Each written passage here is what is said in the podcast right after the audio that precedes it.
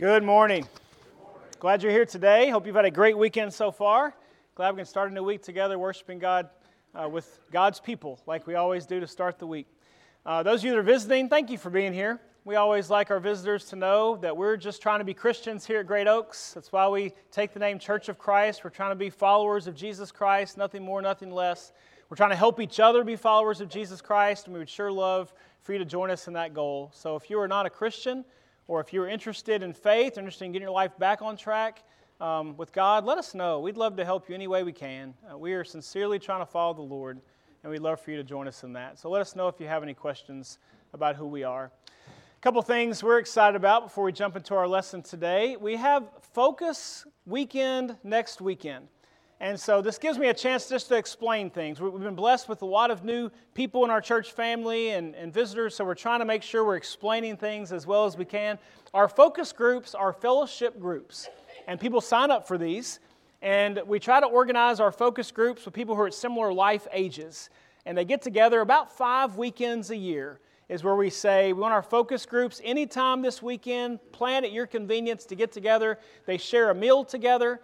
Uh, they have a, a, short devotional and prayer together. It's just a time of building Christian fellowship. Uh, people who have moved away from Great Oaks have often, uh, a couple times, have told me that some of their favorite memories of Great Oaks were focus meetings. And so if you're not part of a focus team, we'd encourage you to do that. Uh, in fact, uh, one of our biggest encouragements to anyone that comes to Great Oaks is to try to be part, if you can, of our smaller group opportunities. And so let me put those up real quick. There may be more, there are more that I have not put up here perhaps, but if, if you're wanting to get connected, if you're wanting to meet people who are trying to go in the right direction of faith, uh, to encourage your faith, I'd encourage you to be part of Bible classes Sunday morning, Wednesday night. I'd encourage you to be part of peer group get togethers. You're going to hear from kids all the way up to Silver Saints. You're going to hear opportunities.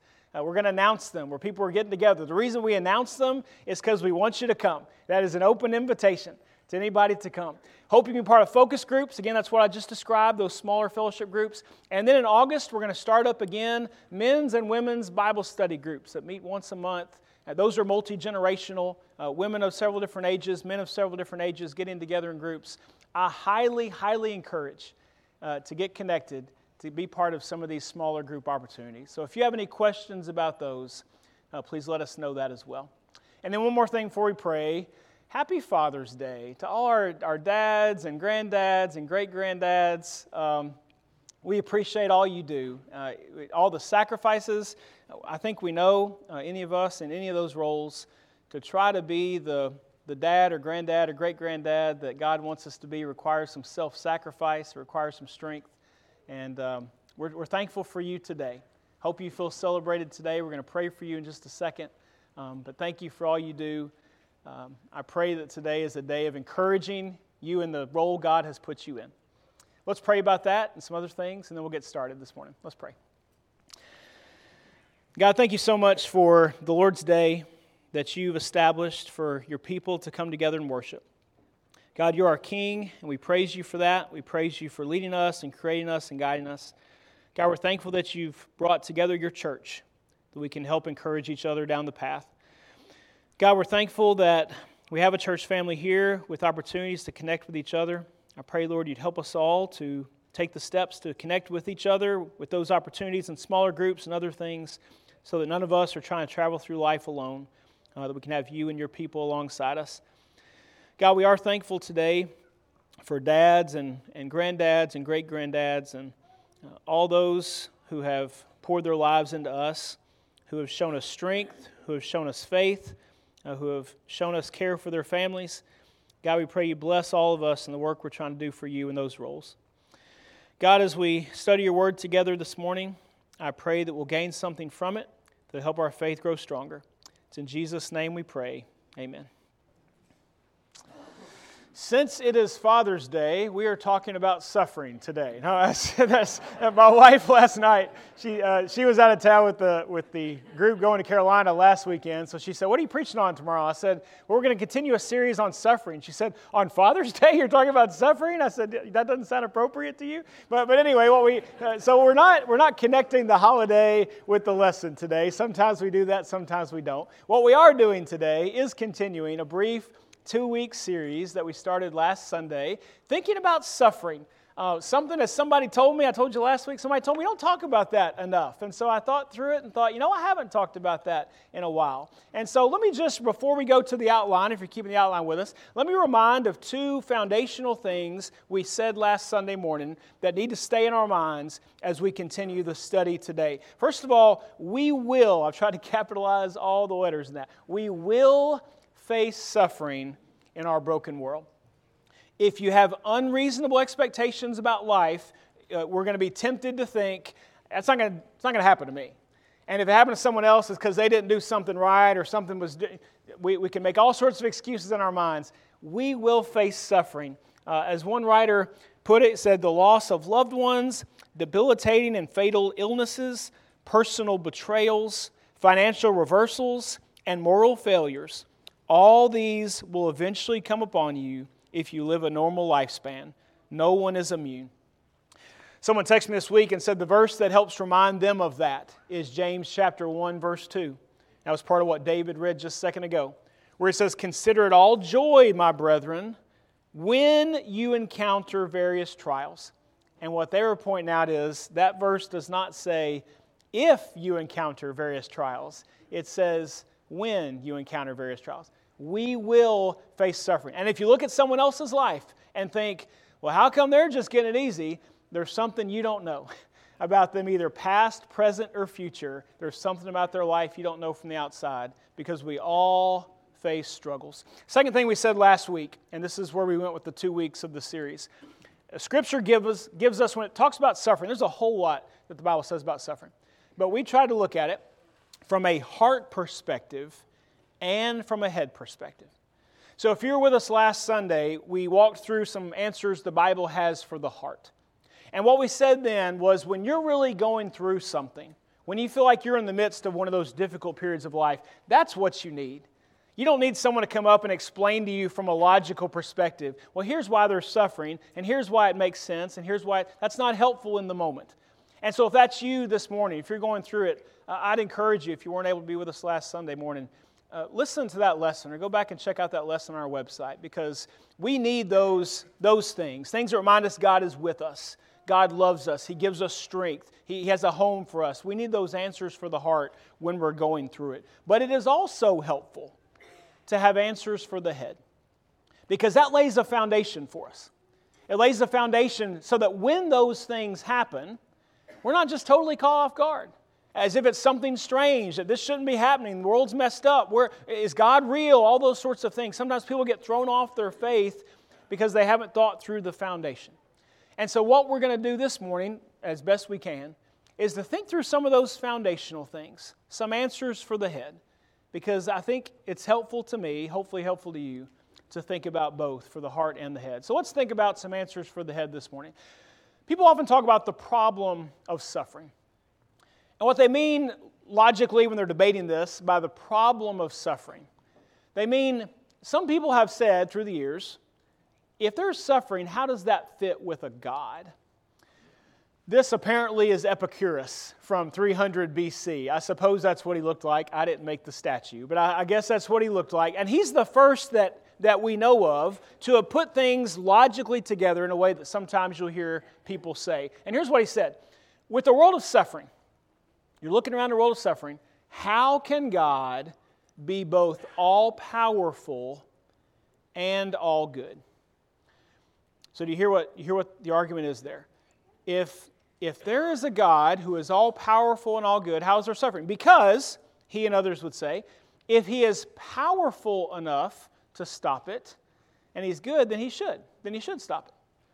Uh, if, he's, if he's all good, um, but he doesn't stop it, maybe he's not all powerful. I mean, look at all the terrible things that happen in the world. Maybe he's not all powerful. And so people say uh, from the outside, how can God be both all powerful and all good? Now, before I give Christianity's answer to that question, I want to point out let's say you remove God from the equation. That doesn't help the problem of suffering. In fact, it makes it worse. If, if there, let's, let's play the game for a minute. If there is no God, and we're just in this world with all this struggle, this is all empty and meaningless and going nowhere. We're just here to suffer. We're just here to suffer, and it's pointless. And, and what are we even doing? There, there's this meaningless, hopeless perspective if we chase that rabbit of secularism. Trying to push God out of it, that doesn't help you at all. In fact, it gets you to a much more hopeless place. So let's think through what, what God's people have always, we've always recognized there's a that there's suffering in the world, and yet we still believe in an all powerful, all good God. Why is that? Well, I think the assumption behind Epicurus and others the assumption is nothing good can come from difficulty. That's the assumption. I don't think that's true. We brought up in our Bible class this morning Romans 8 28, one of God's people's favorite promises in all the Bible, where it says, We know that God causes all things to work together for good to those who love God, to those who are called according to his purpose. And there's all sorts of great details to notice in that verse. It doesn't say God causes all things. I think we said that last Sunday. If someone sins against you, God's not causing them to sin against you. They have choice and they've acted on it. God hasn't caused that. But He can cause that and everything else. He can pull them together for good. He can use the bad things, the good things, and bring them together for good. But notice also the promises to people who are going in the right direction. To those who love God, to those who are called according to His purpose. And so the good in Romans 8 28. What he means by good is not God causes all things to work together so you can have the most money you could possibly have in life. You can have the most fame and popularity that you could possibly have in life. The good in this passage is the purpose of God. The good is for me to be able to look back from eternity when we're all going to be somewhere forever and say, What did I need to get me to the right place in eternity? What helped me become more like Jesus? What helped me get sin out of my life? What helped me be forgiven? That's what's actually good.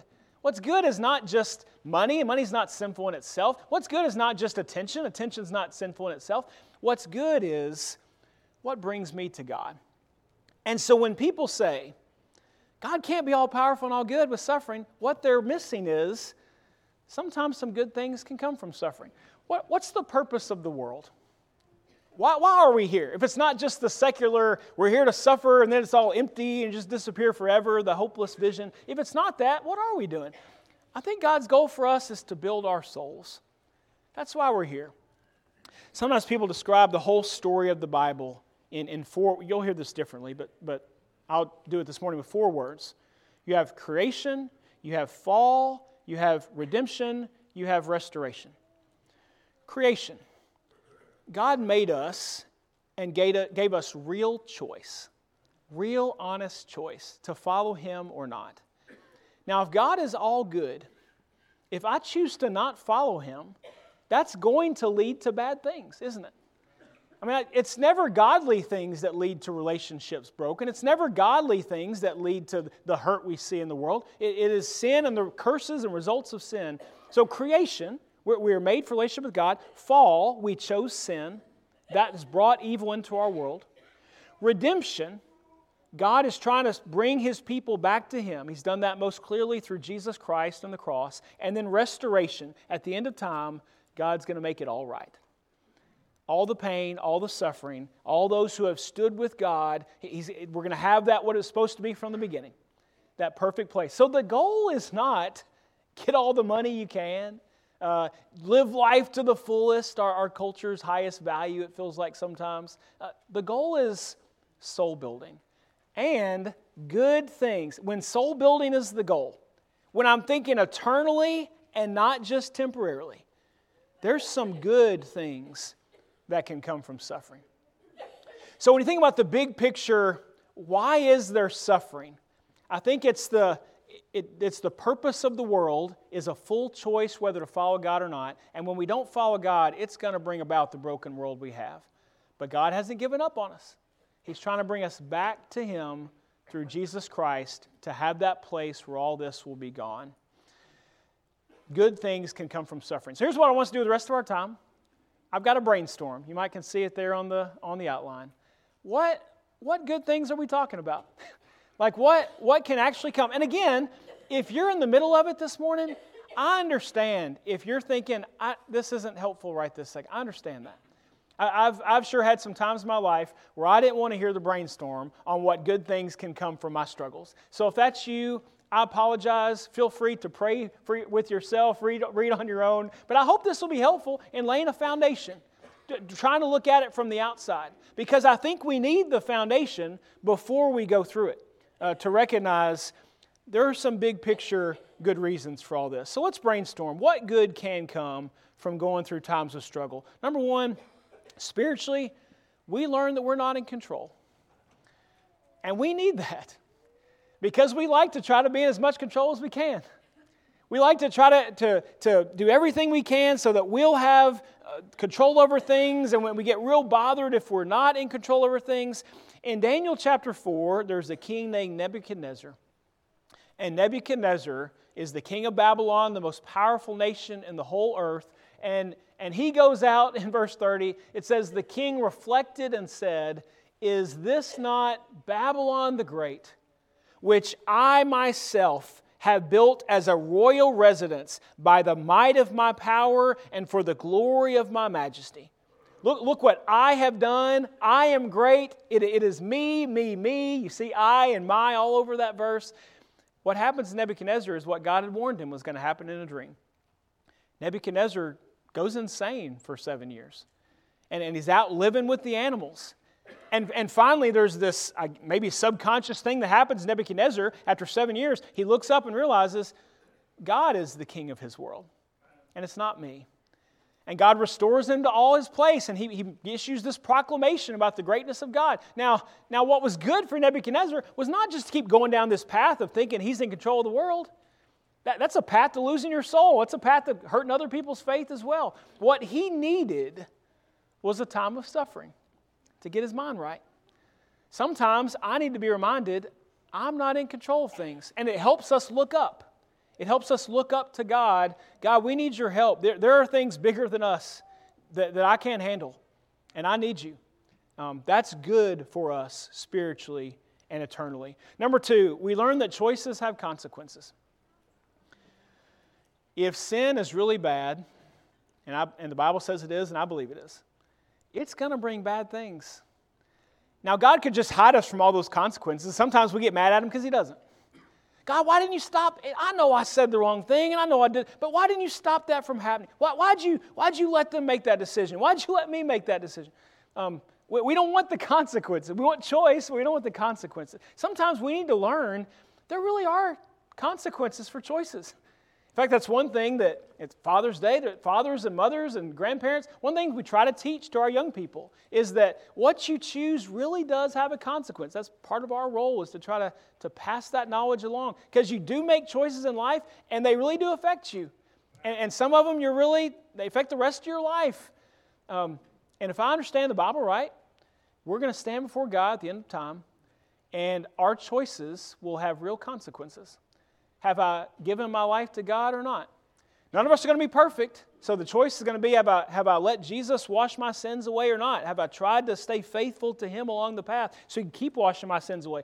It would be cruel for us to, to stand before God and having never had a world that even taught us, hey, your choices really do have consequences. And so we need to learn, as Revelation 2012 says it, we're all going to stand before God and we're going to be judged from the things written in the books, the, the books, I don't know if those are literal books or just the knowledge of God, but, but the books that have recorded what we've done. Sometimes we learn in life, man, I, I shouldn't have done that, and it hurts, and the consequences hurt. Hopefully, that can build in us a better spiritual perspective, realizing that choices really do have consequences. Number three, what good can come from suffering? We're drawn closer to God. The sad truth is, a lot of us will just coast along and maybe not even worry about God as long as we think things are going okay. Um, I've sure had times in my life where things felt like, hey, the world likes me. this world isn't so bad. Like, what are they? What, what's that preacher talking about? Like, the world, the world's pretty good. The world's on my team. Uh, you eventually realize that's not that's not true. you eventually realize that the sinful world is not as great as it promises, and it will always disappoint you in the end. Um, but we need those speed bumps that say, wait a second, this world, this world hurts a little bit. And, and it helps us draw closer to the one who really does care about us. When the world lets us down, we're reminded there's someone who did make us and does love us and is on our side in every way. As James 4 8 says, draw near to God, and he will draw near to you. Paul said it this way in Acts 17 He's not far from any one of us. He's not far. So, so God has set up this world hoping we'll seek Him, and he's, he's waiting, He's ready. Sometimes it takes those difficult times to draw near to God. And again, if you are going through it this morning, that's my biggest encouragement to you. Draw near to God. Make this a time of, of speaking to God more than you ever have before. Don't, don't run from Him. That's the temptation you have in tough times to distance yourself from God and His church. Don't do that. Get even closer. You'll find a strength there. You'll find a God who loves you. And, we need those times to remind us to draw close to God. Number four, in times of suffering, we loosen our grip on the world. Jesus said in Matthew 6 24, You cannot serve God and mammon. Mammon meaning like money, stuff, all the worldly stuff. You can't serve both. But, but sometimes we want to grab hold of both, and, and, we stretch as far as we can to try to get a hold of both. Uh, sometimes times of suffering help us realize this world is not always fun. And, and I don't want to be here forever. You know, we sing the song, This World is Not My Home. Um, sometimes we realize that more than others. And it's in times of hurt and suffering and struggle that help us long for the better things, that help us realize, yeah, there's joys here. God has given, the world's not all bad. God is still involved in His world, but this isn't what we were made for. We were made for something better. 1 John 2 tells us don't love the world, don't love the things in the world. If you love those, you can't love God. You get too carried away with earthly things, it pushes God out. The world is passing away, verse 17, and also its lust, but the one who does the will of God lives forever. God doesn't want me just to fall in love with these temporary things that are gone the second I'm gone, and maybe before. God wants us to, to realize eternally there's bigger things. And so suffering helps us realize this isn't where I want to be forever. Number five, I think we're drawn closer to others. Suffering in times of struggle give us the time to tell each other we care about each other, to wrap our arms around each other, to, to realize there is the love of God living in other people that we probably wouldn't see as clearly if there weren't times of difficulty along the path. As 2 Corinthians 1 4 describes it, and I put the end of verse 3 here because it's one of our favorite descriptions of God that God is the God of all comfort. Uh, God cares. And so He comforts us, verse 4 says, and then look at what I've underlined here. We are able to comfort those who are in any affliction with the comfort with which we ourselves are comforted by God. That's a little wordy in the New American Standard Translation. But here's what I think he's, he's saying God gives us strength when we go through things. And you know what that does? That gives us a ministry. We end up being able to help other people who are going through things. We have felt the comfort of God. We know how He helps in the struggle and the hurt. We know how His church stands alongside His people. And so now we have an opportunity to do that for other people. And they're drawn closer to the love of God because we're able to, to show ministry through our hurts. If, if you've been, and, and this can get broad or specific, Let, let's do the specific one. If you've been something specific, through something specific in your life, if you've been through drug and alcohol problems, for example, you have a unique opportunity as you work through that and, and draw closer to God and get that out of your life. You have a unique opportunity to help others going through that that someone else may not have because you've been down that path. You've seen the help of God in getting you through it. You've seen the better way of God in getting out of it. You have a unique ministry now that you can show to help someone else along the path. It can be specific or broad. We're all helping each other. But why, why is there good in suffering? Sometimes it's, it's to drawing us closer together, showing the love of God through that. Number six, what good can come? This one fits some of the other ones we've said. But we develop spiritual qualities. There are some qualities that can only be built in difficult moments. You can talk about bravery all you want, but you can only be brave when you're going through something that's scary and challenging. You can talk about perseverance all you want. You can only build perseverance when you're actually going through something. Otherwise, it's just an abstract concept to your life. Again, what David read a minute ago tells us things are built in suffering that's just hard to have without it. It's just hard to have without those difficult times. They're not fun, but they build things that we need. Verse 2 of, of James chapter 1. Again, consider it all joy. Uh, he, doesn't, he doesn't say it's, it is all joyful. He says, consider it joy. I'm going to I'm going to consider these difficult things to be joy because I know God's building something in my life. Consider it joy when you encounter various trials. Notice verse 3 knowing that the testing of your faith produces endurance. And let endurance have its perfect result, so that you may be perfect and complete, lacking in nothing. It, it builds things in us. Do you see that in that passage? When our faith is tested through the difficult things, it produces endurance. You can't, can't have endurance without going through something. That's where it's built. And then it helps our faith become more complete there are spiritual qualities that are built. Hebrews 12:11 says the same thing. It says all discipline for the moment seems not to be joyful, but sorrowful. And I'm, I'm thankful that the Bible's real about that. There are some religions in the world that say if you feel like you're suffering, it's just all in your head. You're not thinking right. Uh, well, that's not true. There is real suffering. There, it's not just that you're not seeing the world correctly. You need to go to a different place in your head. No, some things are really challenging. It doesn't seem joyful, it seems sorrowful, but to those who have been trained by it, afterwards it yields the peaceful fruit of righteousness. And I guarantee there are people in this room, probably a lot of us, who, who look back at specific times in our life and say, I would not want to go through that again. But having gone through it, I'm able to face other challenges with more strength because God developed some things in those moments that I would not have otherwise. Wasn't fun, but God did things. God worked. I built qualities that I would need down the path, whether I knew it or not. God built some things that you can only build through times of struggle. And then, number seven, we often learn in suffering what good things can come from it. We learn that God has bigger plans that God's plan for my life is not just how much money can I get. I'm thankful his plans are much bigger than that. I'm thankful I can look back at times that I thought I knew the path and God had a better path for me. I imagine you have those as well. And you have those plateau moments along the way that give you, give you a little bit of the big picture.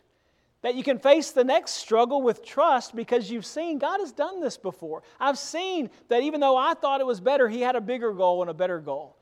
And, and when I face the next challenge, okay, I think, God, I don't think this is right. Well, God has a bigger goal and a better goal, and He can lead us down that better path. James 5, verse 11 points back to Job. Again, there's so much to say about suffering in the Bible. Um, I recognize two weeks doesn't do it justice. You could say a lot about Job himself. But James 5:11 says, "We count those blessed who endured, who endured the tough times. You've heard of the endurance of Job, and if you know the story of Job in the Bible, he's a faithful person. He loses everything. He's got really difficult questions, and I'm thankful that, that God shows us in Scripture it's okay to have difficult questions. But he doesn't leave God. He, they are faithful questionings, is what he's doing. He's standing alongside God as he goes. He says, You've seen the endurance of Job. He stayed with God and have seen the outcome of the Lord's dealings, that the Lord is full of compassion and is merciful. Job is brought to a better place. What's interesting is Job never knows why. God never tells him why. Um, we might, if we could talk to Job, we, would, we could say, Job, God is using your life as an example for millions to come after you. And other people will be more faithful because of your example. And, and God's got future great plans for you. He's not done with you. God, God doesn't tell Job that. Um, but Job goes through it faithfully and we now can see from Job and ourselves, God has bigger plans. And we learn trust. We learn trust in those times of difficulty. Again, Romans 8 28. God causes all things to work together for good to those who love God.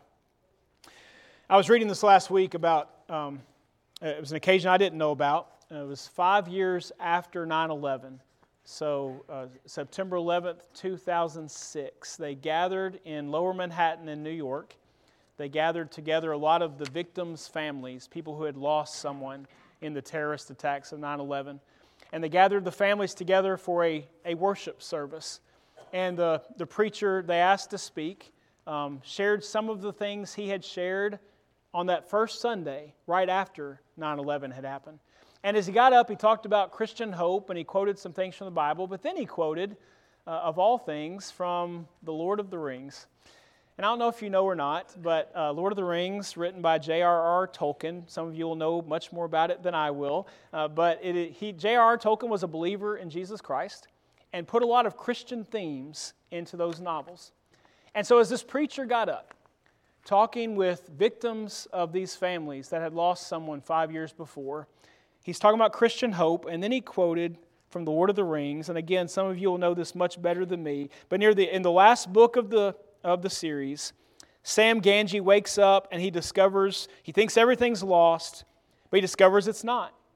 He discovers his friends are right there with him. And he cries out, he says, Gandalf, I thought you were dead, but then I thought I was dead. And then he says, Is everything sad going to come untrue? And he quoted that. He said, The answer to that is yes. The answer in Jesus Christ is everything sad going to come untrue? He says that's exactly what God is doing in Jesus Christ. There was creation, there was fall, there is redemption as we're being brought back to Jesus, but then there will be restoration where everything sad, everything that has hurt, will become untrue. And there will be no tears, and there will be no struggle. That's the good God is trying to build into our lives. He wants us to be there. He doesn't just want us to have whatever we think we want right this second. There are bigger, better things than that. He wants us to be in that moment when everything sad comes untrue and God's people are restored to what we should have always had a place with God and with each other in that perfect world alongside Him and His people. That's what He wants us to live for.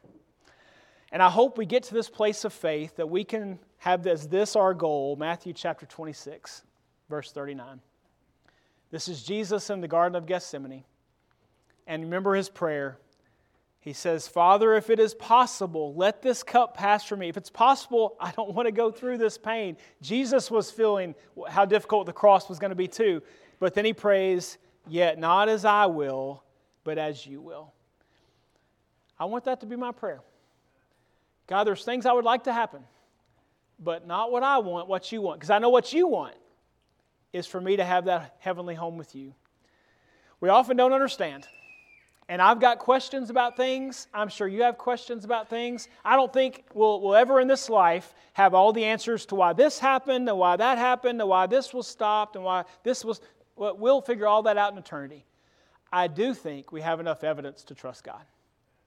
That we've seen He can build good things in those times if we will stand alongside Him we'll see God bring together all that He wanted us to be and have in this life and in the next. If you'd like to talk to us about anything on your life privately, feel free to grab us after services. We'd love to talk with you about becoming a Christian. We'd love to talk with you and pray with you about anything going on in your life. We're about to sing a song of invitation, and this song is an opportunity for anyone who would like to come before our church family to let us know about anything. Maybe you're ready today to do what they did in the Bible when people were pierced to the heart with the gospel, when they knew Jesus was the Son of God and that they were sinners and needed Him, what, they asked, What do we do? The answer in the New Testament repent and be baptized. Maybe today you're ready to repent and be baptized. Let Jesus wash your sins away. It's a, it's a decision you will never regret. He'll go with you with strength and, and forgiveness and hope, all the things you really want in life come through Jesus Christ. Maybe you're ready for that today, or maybe we can pray for you. Maybe you're going through a time of difficulty and you'd like the church to lift you up before the throne of God. We'd love to help you any way we can. If you'd like to respond publicly, you can come to the front now while we stand while we sing.